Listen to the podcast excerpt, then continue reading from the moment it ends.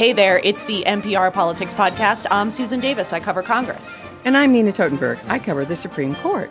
And this is our brand new series on the podcast we're calling The Docket, where we look at the big legal questions of the day and break down how they're shaping our world. Tomorrow, the Supreme Court hears arguments in a case regarding the First Amendment rights of students when it comes to what they can say on social media. So, Nina, why don't you lay out the facts and the basic question in the case? Well, Sue, I call this case Mean Girls Meet the Supreme Court. it was brought by a 14 year old high school cheerleader named Brandi Levy in Mahanoy, Pennsylvania. She was a freshman on the junior varsity team, and she failed to get a spot on the varsity team for the following year, the same week that she didn't get a spot that she wanted on the softball team.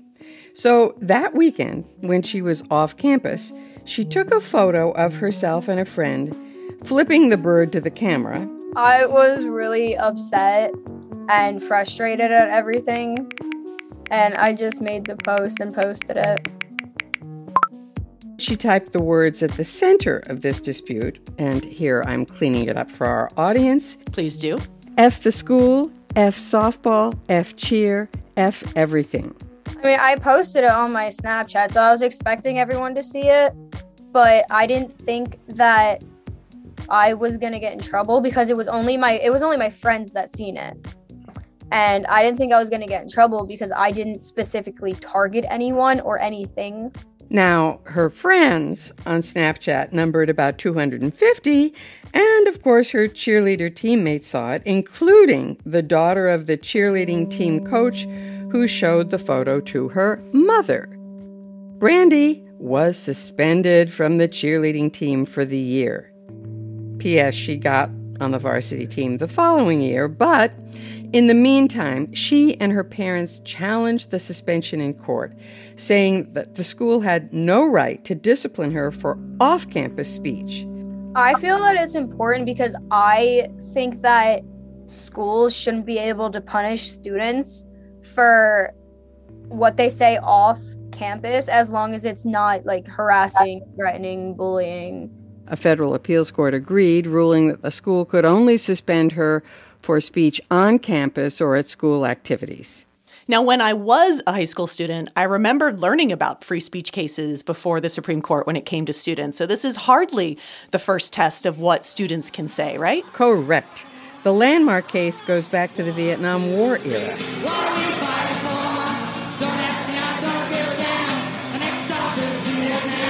By 1965, when the Vietnam War was building up, there had been about 1,000 U.S. soldiers killed that Christmas. Mary Beth Tinker was 13 years old in 1965, and TV broadcasts, especially Walter Cronkite, had a profound impact on her. Every night on the news, there would be a body count by Walter Cronkite. August 3rd, 1965. And it was very upsetting for us kids. Five students, including Mary Beth Tinker, decided to protest the war by wearing black armbands to their school in Des Moines, Iowa, and they were suspended. Was a very shy girl, and so I wasn't some rebel um, protester, but I really believed in the messages that we had learned in church, which is that peace and love were very important. And so when some of the older kids started talking about, speaking up about the war and the images, the horrible images that we were seeing on TV of the war, um, I thought maybe I should try to speak up too. The ACLU took the case to court, and in 1969, the Supreme Court ruled for the first time that students, quote, do not shed their constitutional rights to freedom of speech or expression at the schoolhouse gate, close quote.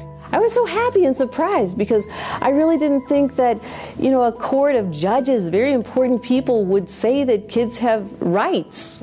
My message for young people is that it's a good way of life to speak up, to stand up for a better world. The court said that in order to suspend the students, the school would have to reasonably forecast that the speech or expression would cause substantial disruption or material interference with school activities.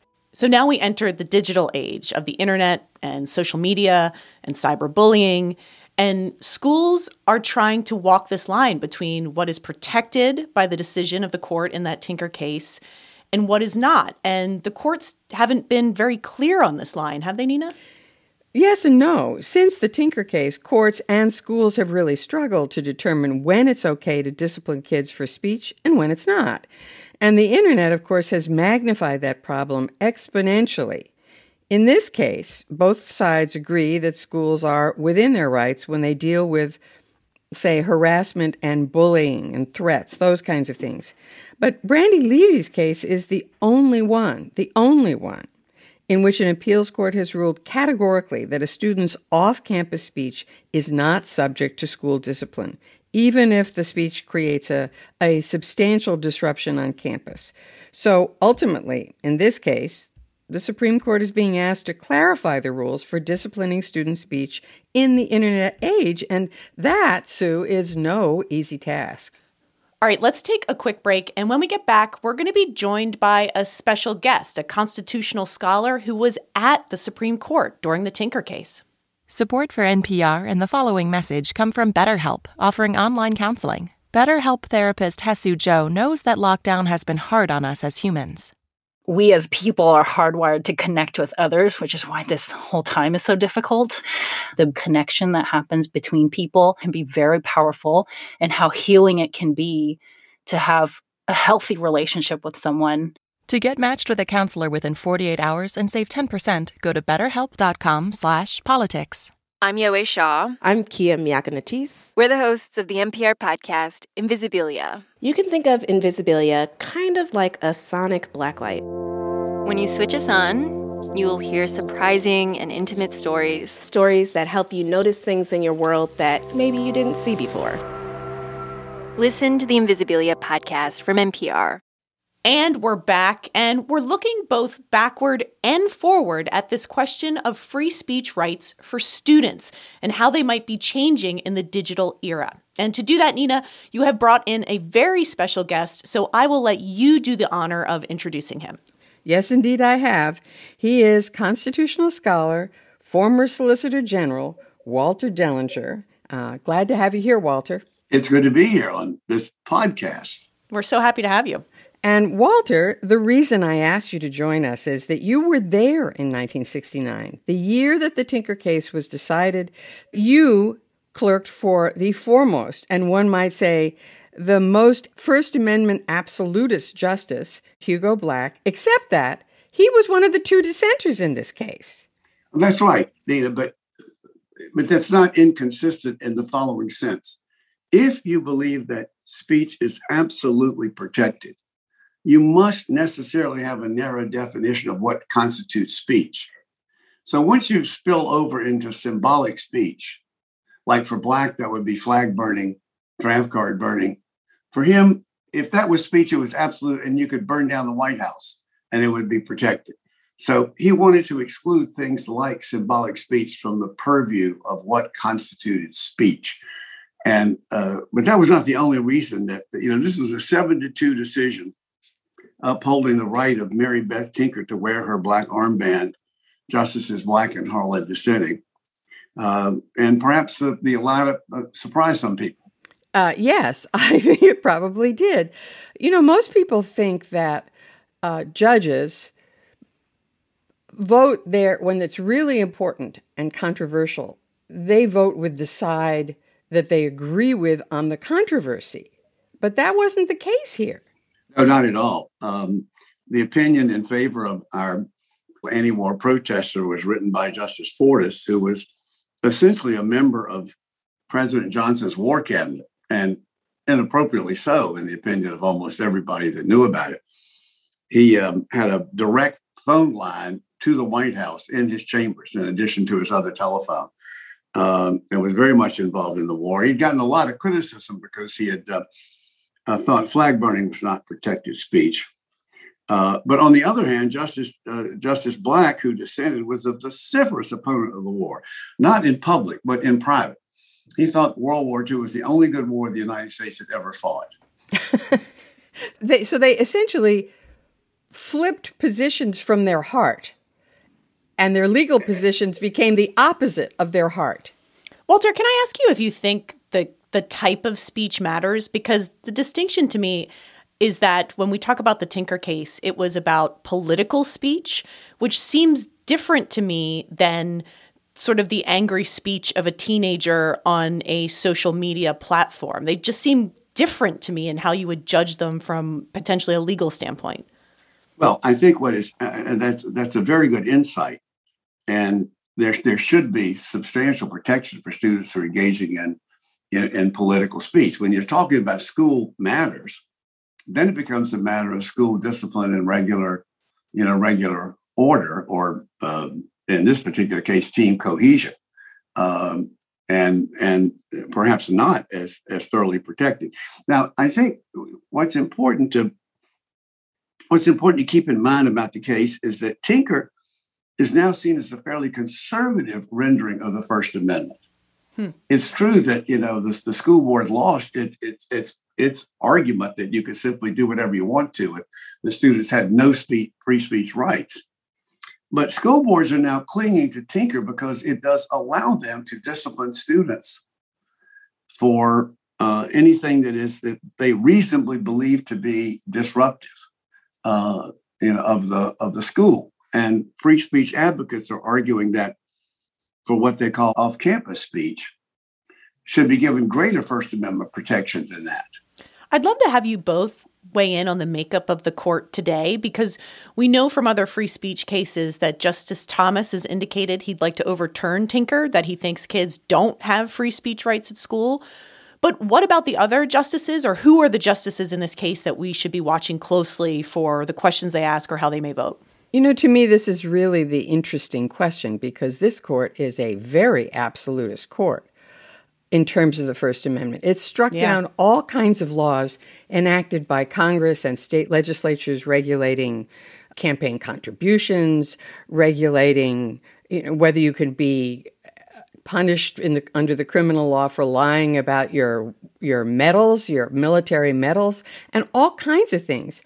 But it's also, I suspect, a pretty authoritarian court when it comes to kids. And I'm, I'm curious what Walter thinks. Nina, I think you're absolutely right that the court, a number of the justices are, are in a sense, cross pressured on this. There are justices that have a authoritarian instinct, a regular order instinct, but they also have been free speech absolutists. Now, this court has been very strong on the First Amendment rights of corporations. And so the question is going to be that children have as much First Amendment rights as corporations do. Now, maybe what a protesting student ought to do is incorporate herself. Uh, and this, and before this court, I think she might have a um, a better chance. In the hierarchy of Supreme Court free speech cases, how do y'all see this one? Because I would think that if the court were to rule that cheerleaders like Brandi can't say F cheer on their social media, that could have a pretty profound impact on how schools discipline kids and their use of social media. And most kids are on social media. I think that's right. If schools could discipline students for what they say on social media that's that's not narrowly narrowly pinned as it could be in this case to the, the actual functioning of an activity like the basketball team, that's really a radical authority for schools to to regulate the speech of their students, I think it would be a substantial erosion of the notion that students have free speech rights. You know, the, the ACLU argues on her behalf that it would actually even limit parental rights because mm-hmm. it says school, you can go in and you can discipline Sue Davis, who's 13, who said something about religion that you, the school, think was disruptive to school order. And that's their point. You can't give schools that much authority. That's their argument anyway. And the counter argument is come on, you're in school. You're, you said F the F cheer, F everything, F the, the school, F softball. You knew and you flipped the bird in a photograph. You knew perfectly well what you were doing and that that is not acceptable behavior in terms of, of at least this extracurricular activity. You weren't barred from all of extracurricular activities. You weren't barred. You weren't told you can't come to school for several days, but you lost something that was important to you. Well, Susan makes you know a, a, raises a very good point because it would be to me a very different case if the student said, "F the war in Afghanistan," and was disciplined by losing her right to be on the cheerleading squad, instead of what we actually have in this case is F cheer. Uh, and they said, well, you know, if that's your attitude toward the cheerleading squad, we don't want you on the squad. Now, I think they're going to be justices like Elena Kagan that, unlike the courts below, really focus on the aspect of what happened. That it was the coach that relieved her from her position on the team because of her expressed attitude toward the team. Uh, and that sometimes it will be wise for a court to to hold back and decide this on a on a cases with with facts that more clearly present the broader issue. Walter, thank you so much for coming on the podcast. We really appreciate it. Thank you, Walter. You're welcome. I didn't say when you well, I said, well, I'm so glad to participate because you know there are not enough podcasts, and I'm just.